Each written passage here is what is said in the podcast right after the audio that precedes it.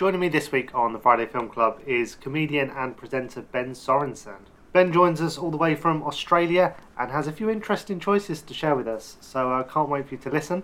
And also, if you like what you hear, do check us out on Buy Me A Coffee. You can support the show with a one-off donation or become a member. We've got some awesome perks for you as well, so do check it out. Or just follow us on social, Twitter, Facebook, Instagram, at The Friday Film Club, and tell everyone about us. That would be great. Enjoy the show.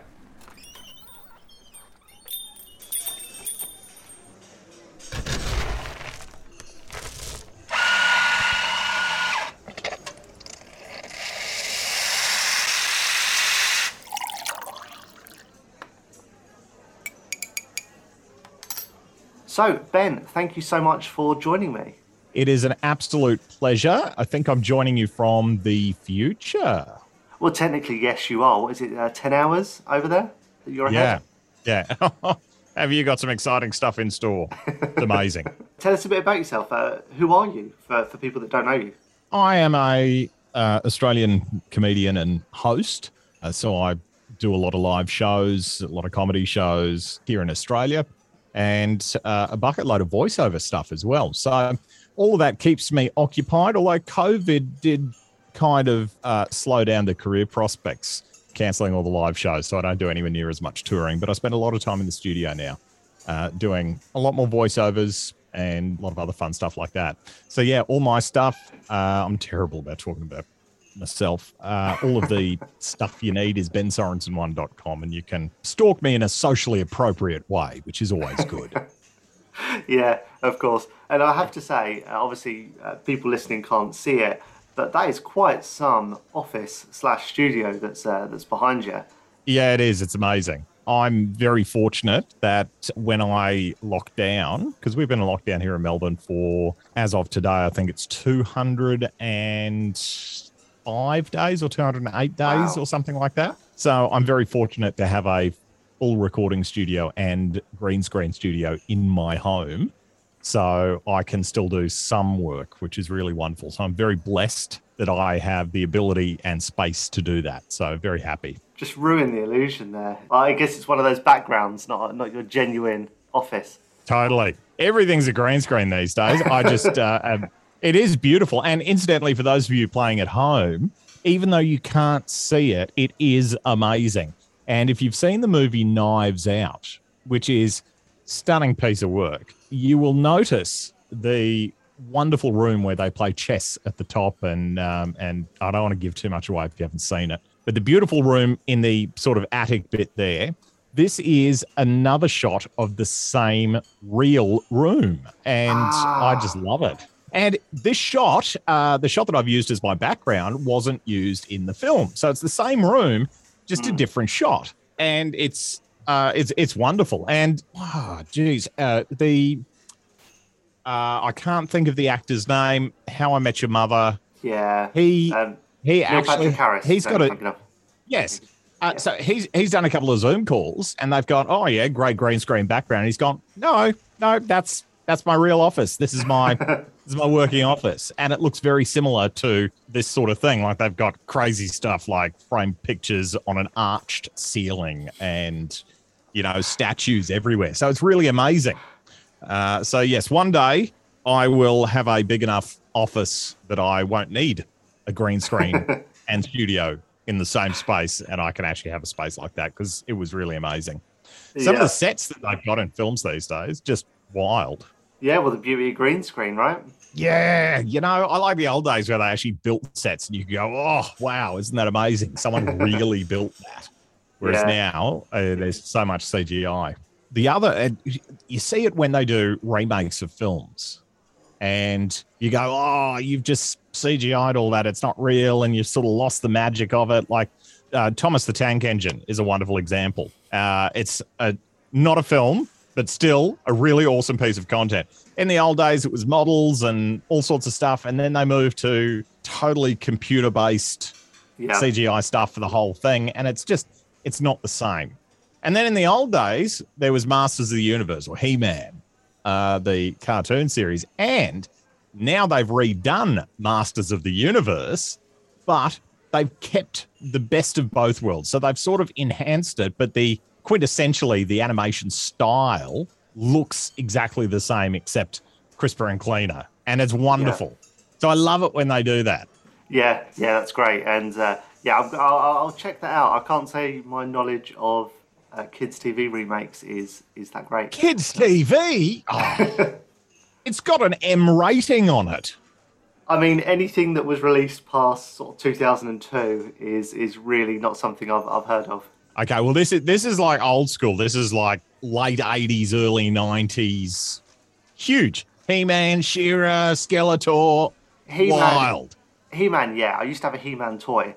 Masters of the Universe. I never watched, but I knew of. But so I'm not familiar with any of the kind of remakes or what they're doing. Well, it's on Netflix now. In Australia anyway. I don't know if you guys got it over there as well, but it's just really nostalgically wonderful. And the end, we were talking, I mentioned before, it's got an M rating on it. And I think most of the cartoons that we watched in the 80s and sort of early 90s by today's standards probably are rated M. Yeah, yeah. Is M a new thing, or is that a global rating? Because I've never heard of M in the UK. Right. So that's the film classification system. I think may be different over there. Over here, M is for mature audiences or sort of 15 plus. Oh, okay. Oh yeah, I think it's R over here. I'm not sure what the R stands for. R in Australia is, or Australia and New Zealand is restricted. So that's 18 plus. So it's got, you know, blood, guts, gore, sex, nudie bits, all sorts of fun stuff. Yeah. So having worked in radio and TV, when we read the broadcast standards and censorship laws or guidelines that we have here, it's really interesting. So if your TV show's on, let's say past 9 o'clock, you can only say the F word no more than twice in an hour or whatever. So they really drill it down to stuff that you can and can't do. So you can go, oh, fair enough. Do I really want to use my F-bomb now, or do I want to use it later? Yeah, and it's the same with films. Like, you know, what are we showing? What are we doing? And the great bit about films is if you see it in a cinema, it might be different to on a DVD. If for the kids at home, that's a shiny round disc that you put in a machine that reads it, and then it connects to your television. Or if you're watching it on TV, or free-to-air TV, and for the kids at home, that's a non-subscription service that has advertisements in it, and it works on a linear timeline, so you have to tune in at the correct time to see it, unlike video on demand. Look at me educating the young kids. They cut bits out too based on the time that it is, so that you can actually change essentially the rating of the film by taking out those bits so that you can put it on TV or you can do whatever. So it's always an adventure if you own the DVD or you've watched it in the cinemas to see which bits they've hacked out or which bits they've added in for the TV version of it. It's a fun game I like to play because I don't have a life. Okay, let's jump into these questions. So bring it. Let's go straight in. What is your favorite film? So at the moment, there's a story behind this, and it's a bit of a journey. So have you seen Cats, the movie? I have seen bits of it, which is enough. It's terrible. It's so terrible. It's actually like, and don't judge me. That is not my favorite film. So anyway, one weekend, because I do quite like movies and outdoor cinema and stuff like that. So you always get a really random mix of films that are out there. So I saw Cats and I went, oh, that's depressing and terrible. And then I saw Rocketman, which I really enjoyed. And then I saw Bohemian Rhapsody as well. So I think that in order to get the best out of what my favorite film is, it comes down to appreciating it with the precursor films. So first of all, watch Cats. You will be horrifically disappointed. The CGI is wonderful, particularly in the way that they meticulously removed the assholes of every cat. Very important. Very important. Although I am kind of pleased because I don't know how I feel about Dame Judi Dench's character in Cats having an asshole or not. I don't want to think about that. So Cats, disappointing, terrible. Then move into the musical genius of Bohemian Rhapsody. And you go, oh, Queen, how good. Great music. Isn't it wonderful? Brilliant. And then you get to my favorite film. And then you pop in Rocketman.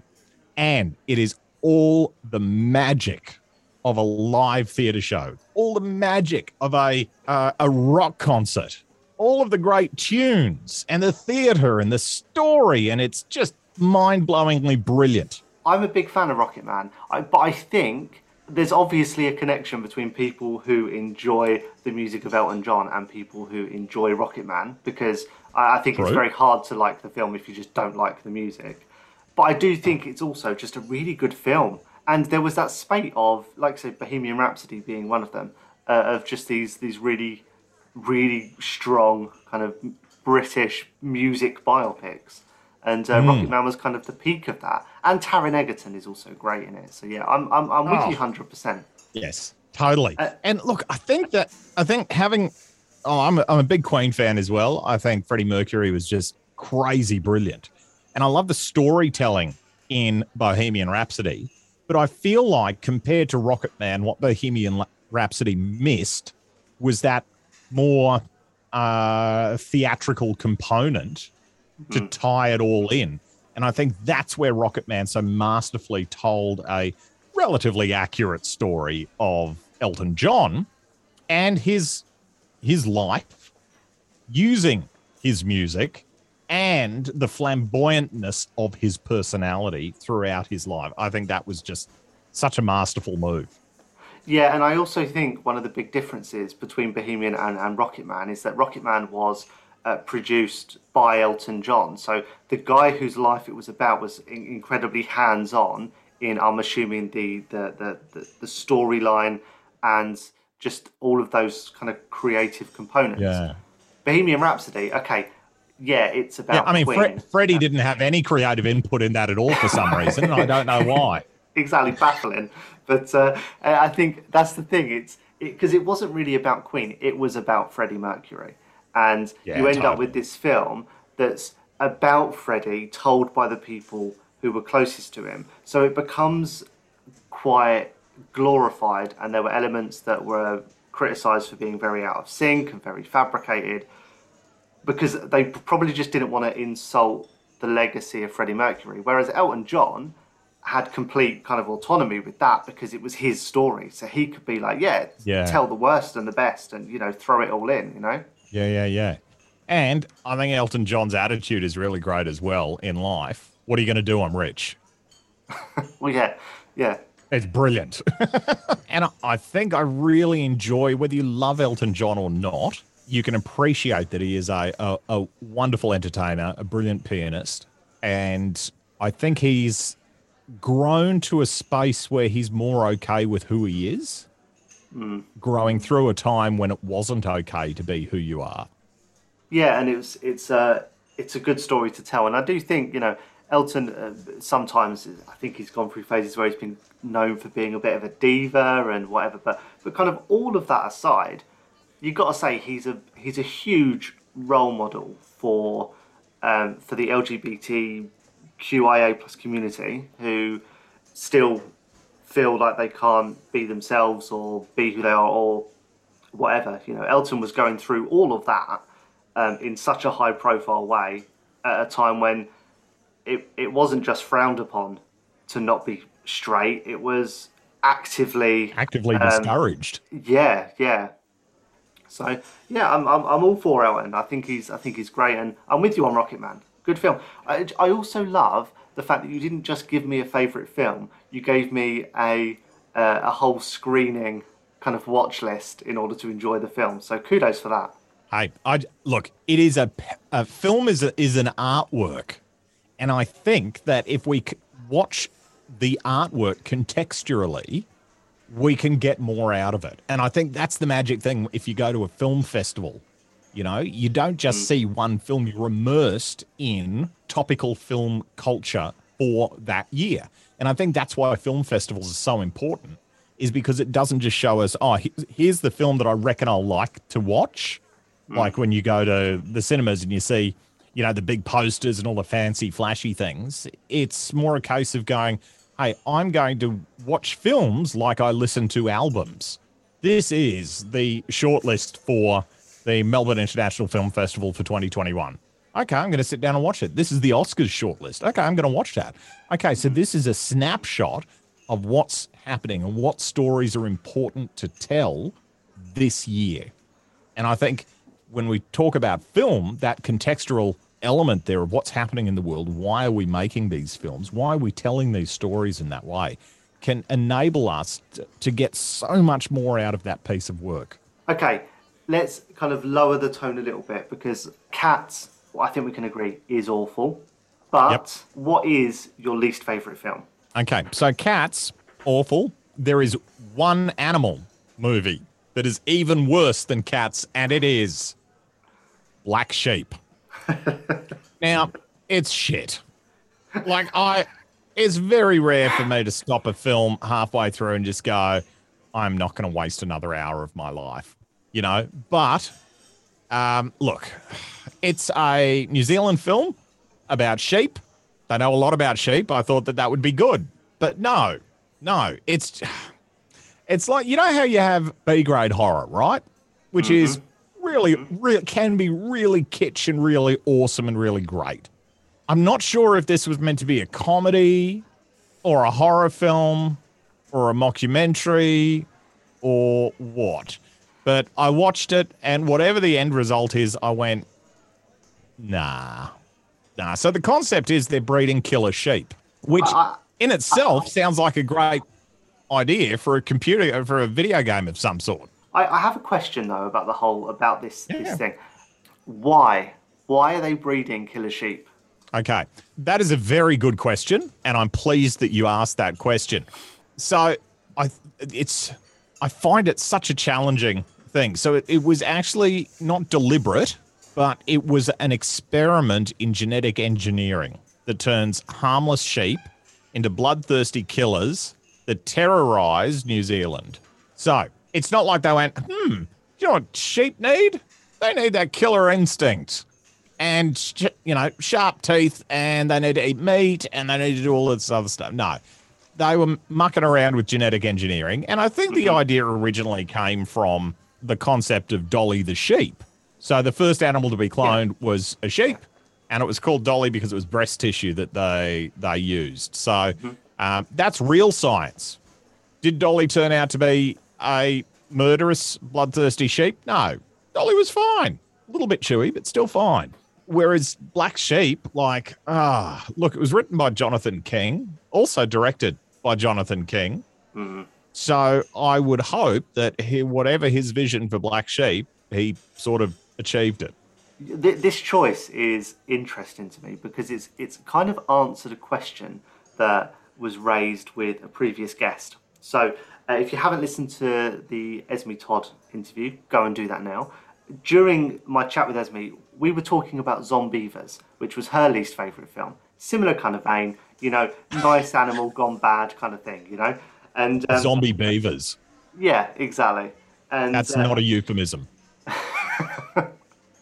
There's plenty of horror films which tackle that, if that's what you're after. But so we were on the discussion of if we were to make a horror film about kind of animals gone bad, what would we do?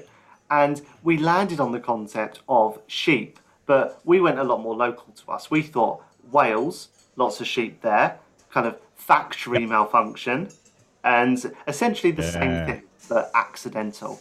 And clearly, from your answer, that's not a good idea. And it's been done. Yeah. They've listed it. I don't know if they what Jonathan planned for it to be, but on IMDb, it's listed as comedy, horror, science fiction. You know, and I think it would be interesting to talk to Jonathan King to go, hey, did you actually write that as comedy, or did you actually write that as a horror film, or was it always meant to be comedy, horror, science fiction? Or is that just how it ended up? I feel like the comedy thing is always just a bit of a cop out when you've just written a bad horror, right? Totally. If it's shit, let's just call it comedy. Yeah, sure, that's fine. Whatever, it's cool. But when we talk about animals going wrong, I reckon a bloodthirsty killer duck of some sort would be great. And the duck would have to be, running along or waddling along, which I think, if we can turn that into something scary. And I'd want it to have a little backpack as well. I think ducks with little backpacks that are killers, I think that's a really great idea. Would the backpack just be a kind of fashion accessory, or would it be critical to its killing? I think it should be critical to its killing, and I also think the backpack should be a My Little Pony backpack. Yeah, I mean, it's a good commercial tie-in there. I'm sure they'd be or a Disney princess backpack or something, Just something that's, that's sort of like that. And what would be in the backpack? Look, I don't know, probably bread, just for snacks on the go. And then the duck could be out there killing people, trying to make little sausage sizzles, bread and a bit of meat, little sandwiches, best of both worlds. Duck's really happy. This isn't just like an accident, like the duck just happens to be a bit of a psycho. This is a very manipulative, very calculated duck. Yeah, it would be listed as comedy, horror, thriller, science fiction, mockumentary, science doco. Yeah, I think I want it to be like the duck, and this doesn't exist. We're just making it up. I think the duck should actually be all about an accident, giving it a bigger brain and greater consciousness, and then it consciously turning itself into a killer duck to seek revenge. It kind of gives me some sort of Child's Play vibes, the whole Chucky. Yeah, I'm down with that. I think that's a great idea. And then, you could have, you thought it was safe to come out of the water. Kill a duck, like blood off a duck's back, or something like that. Yeah. I could just see that. That'd be brilliant. The concept is really brilliantly shit. Yeah, it is, actually. It is. Yeah, I'm available as an executive producer on any projects that people have out there, with great ideas like this. Well, yeah, I think you've really pitched yourself quite well there. So yeah, I think so too. We'll be winning Rotten Tomatoes in no time. Oh, absolutely. Next question for you: which film or TV character do you relate to the most? Do you know what? When I looked at the questions, I thought, Rick Sanchez from Rick and Morty, and I just look. Not every part of his personality. There's some pretty toxic bits there, but. Just the concept of, look, I like science. I don't have time for fools. And I just really don't like small talk and hand-holding dumb people. Yeah. Fair enough. So that's the part that I go, all right, let's just cut through it and be real. And he's insanely broken with more trauma than most people can ever dream of, but he seems to piece it together quite well. So, at what point did you first watch Rick and Morty and think, yeah, this guy, I relate to that? Look, it was the first season. I think the first season of Rick and Morty was actually the best. I think it's sort of been watered down for a larger, homogenous audience after it gained popularity. So the first season, I've just gone, wow, this guy's a straight shooter, and fuck's given none, or duck's given none, rather. So I think it was that first season that I've gone, okay, well, he has a dysfunctional family. He's got plenty of giant mistakes that he's made, and he's still getting up every morning going, what am I going to do today? I love that. I think then, kind of moving swiftly on in the same vein, what genre would your biopic be, and who would play you? Okay. Much like the duck concept that we explored before, I started working on this just as a thought piece, going, okay, well, what would I want? Because I thought about adding, it's such a good question. I thought that I would add that into my will, just in case anything happens if people wanted. Yeah. I think wills are more about my, making sure that my legacy continues, whatever that is. Of course. At the moment, it's just drinking beer and eating chips on the couch, but that's an important legacy, particularly in lockdown. So I'm thinking sort of a mockumentary feel to it, with Being John Malkovich vibes. Yeah. So John Malkovich, I think, is a dead set genius. I mean, he's just wonderful to watch as an artist. I would want the film to be, I think the magic thing about the film is I don't want it to feature me at all.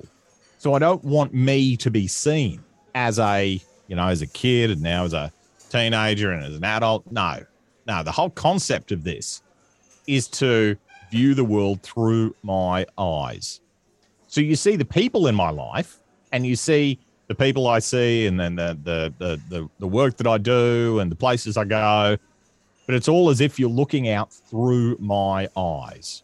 So that's the bit that I think will be really, really interesting because we see people with that are neurodivergent view the world very differently. So I think it would be a great opportunity to show what a neurodivergent brain sees and how a neurodivergent brain over time learns the world outside of its own head.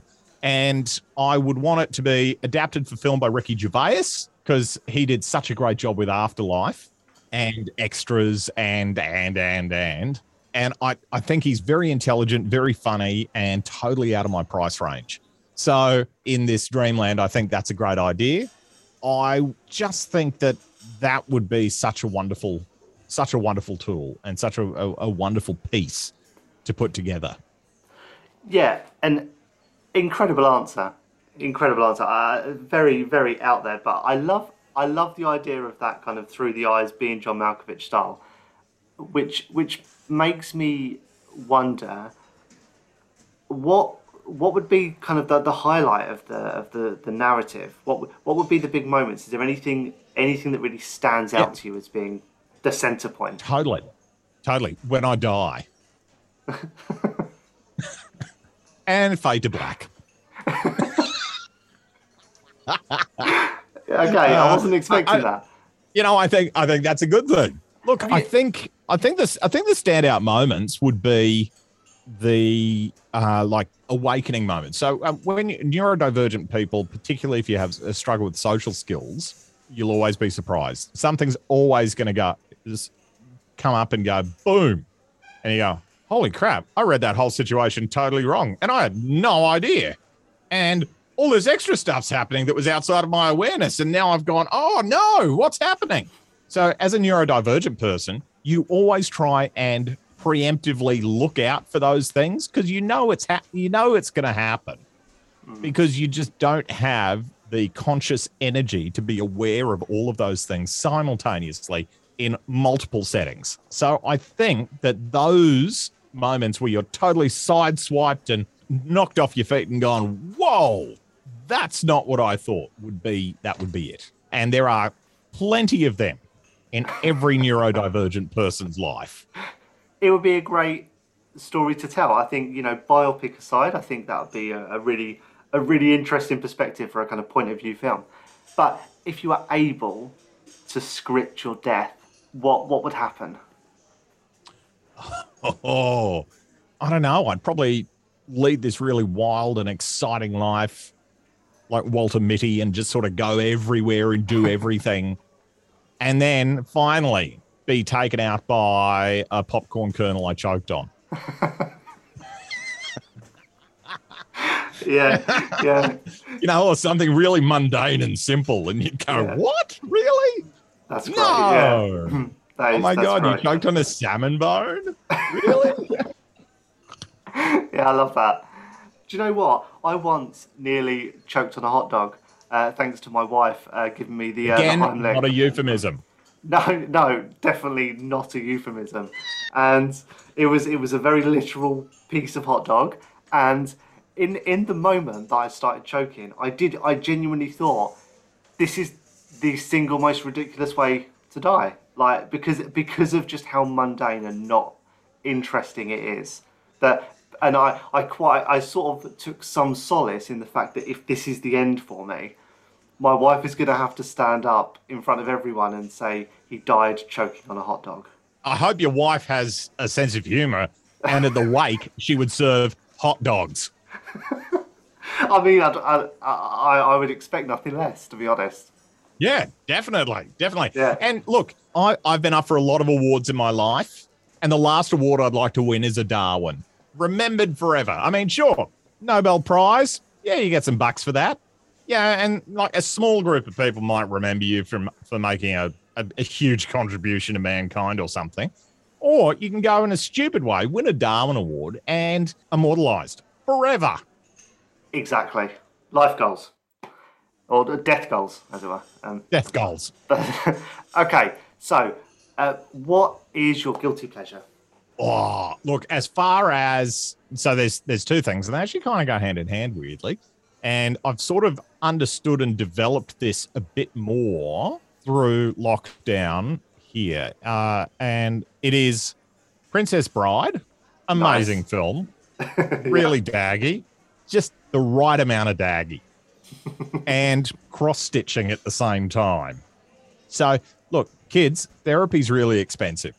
So if you get cross-stitch out, you can stab something 1,000 times and not go to jail. So if you can do that cathartically and then watch Princess Bride at the same time. And if you're lucky, you might die choking on a popcorn kernel. So the disappointing thing about Princess Bride, though, there is one disappointing thing, is there was talk that they were going to remake it. And for me, I've just gone, don't touch it. Just do not touch it. It is perfect how it is. Don't wreck it. You know, yeah. I mean, where are you going to get it? Where are you going to get a giant from? You know, where are you going to get a warm, loving giant like that? You know, you're not going to do it. Not going to do it. And you're going to wreck it the next time you do it. It's just no. Absolutely. And there was no spinoffs. And for the kids at home, that's what happened when late-stage capitalism wasn't a thing. You actually had complete really good stories and complete movies, and they didn't need to be like, you know, Rocky 47 or Toy Story 111. You know, you could just have one movie, and Princess Bride was like that. Start to finish, one film. Love it. And moving on, because obviously I've seen your answers in advance. What is your most nostalgic film? Princess Bride. Maybe I killed too many brain cells and that's all I can remember. Who knows? Maybe I've blacked it out because of trauma, hence the Rick Sanchez quote. So I think Princess Bride, like I watched that, you know, I used to have, again, back in the dark ages. I'm only 38, but I feel like with COVID, everyone feels a lot older. So you knew it was going to be a good day at school when they wheeled in that giant TV on the stand, and you went, yes, yeah. We're watching a movie. Yeah, sure, I could learn something, and that could be terrible. But sometimes it was good. Princess Bride was one of those things that we watched, and it was just great, you know. And as an adult, I went through a stage where I sort of didn't think about it much and didn't watch it much. But now it's just, it has so many values in it that we aspire to. And it shows so many decisions that are made that aren't black and white. They're sort of a shades of grey in between, not 50 shades, but shades of grey in between. And I think that that's why it's nostalgic, and that's why I love it, because it's not gory. There's no like sharp edge to it or anything, but it's you know, it's like what Aesop's fables are to the Bible. So the Bible, not a huge fan of religion. And as far as works of fiction go, it's a pretty good read, but there's a lot of, you know, blood and gore and smash your kid's head against rocks and turn to stone and, you know, cranky pants God. Whereas you look at the values that we try to extract from that book, and then we look at Aesop's fables. Now we don't even know what Aesop actually wrote, you know, if it was that, but these are the fables that are attributed to Aesop. So they have the same sort of values in them. And sure, there's some sharp edges there, but it's mainly told through stories of, you know, of interactions between animals and, you know, shorter stories. So no one went to war and killed another race of people over Aesop's fables. There was no crusades over Aesop's fables.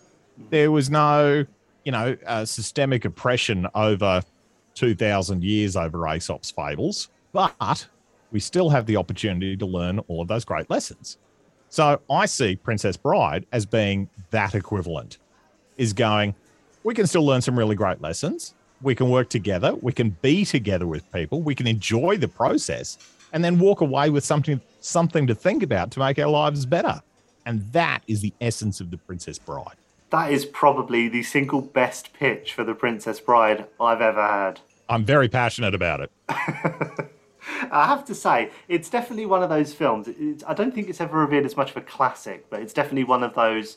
I think it's a lot of people's, you know, guilty pleasures, and it's just one I've never gotten round to seeing. So it's definitely on my watch list, and after that kind of compelling argument, it's going to be bumped right up there. Great recommendation. Definitely. Totally unrelated question. So when you send this through, and you've interviewed a few people, I can see, and you've done some really cracking episodes too. So when you say guilty pleasure, how many people actually put Pornhub there? So far, none. Though I think for many it's probably a close second. But it's still taboo, isn't it? So Yeah. It's a very different film work. Very different film work. But I very much appreciate your choices today. It's been a great chat. And if people did want to connect with you, where can they find you? Ben Sorensen won on all the socials, simply because some other bastard took Ben Sorensen. So I took Ben Sorensen 1. Yep, that'll teach him. And the website is bensorensen1.com. As far as the online shows go, we're doing heaps of them.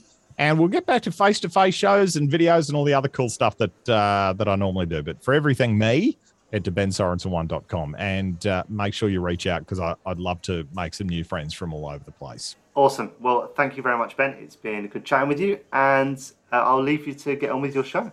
Absolutely. And thanks for the opportunity too. I just don't get enough space in my world, or opportunity in my world, to talk about film and the amazing filmmakers that are out there. And it was just really wonderful to have such an educated conversation with you, Liam. So thank you so much.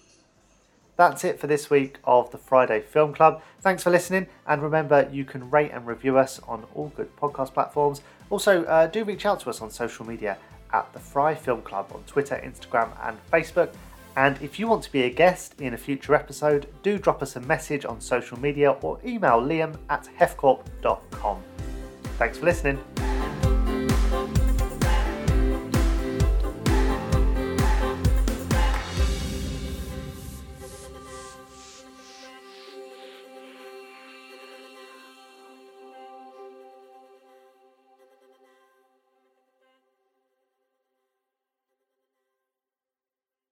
Thanks so much for listening to the first season of the Friday Film Club. I hope you've enjoyed it. We are busy planning for season 2, and that's going to be coming early next year. So do keep your ears out for that. We're lining up some great guests. And of course, if you've got any feedback, do let us know. We want you to enjoy what you hear. And also remember, before season 2 starts, to tell everyone about the show. Follow us on social at the Fry Film Club, and leave a review and a rating so others can find us as well. That would be great. Enjoy your Christmas and your New Year, and we will see you on the other side.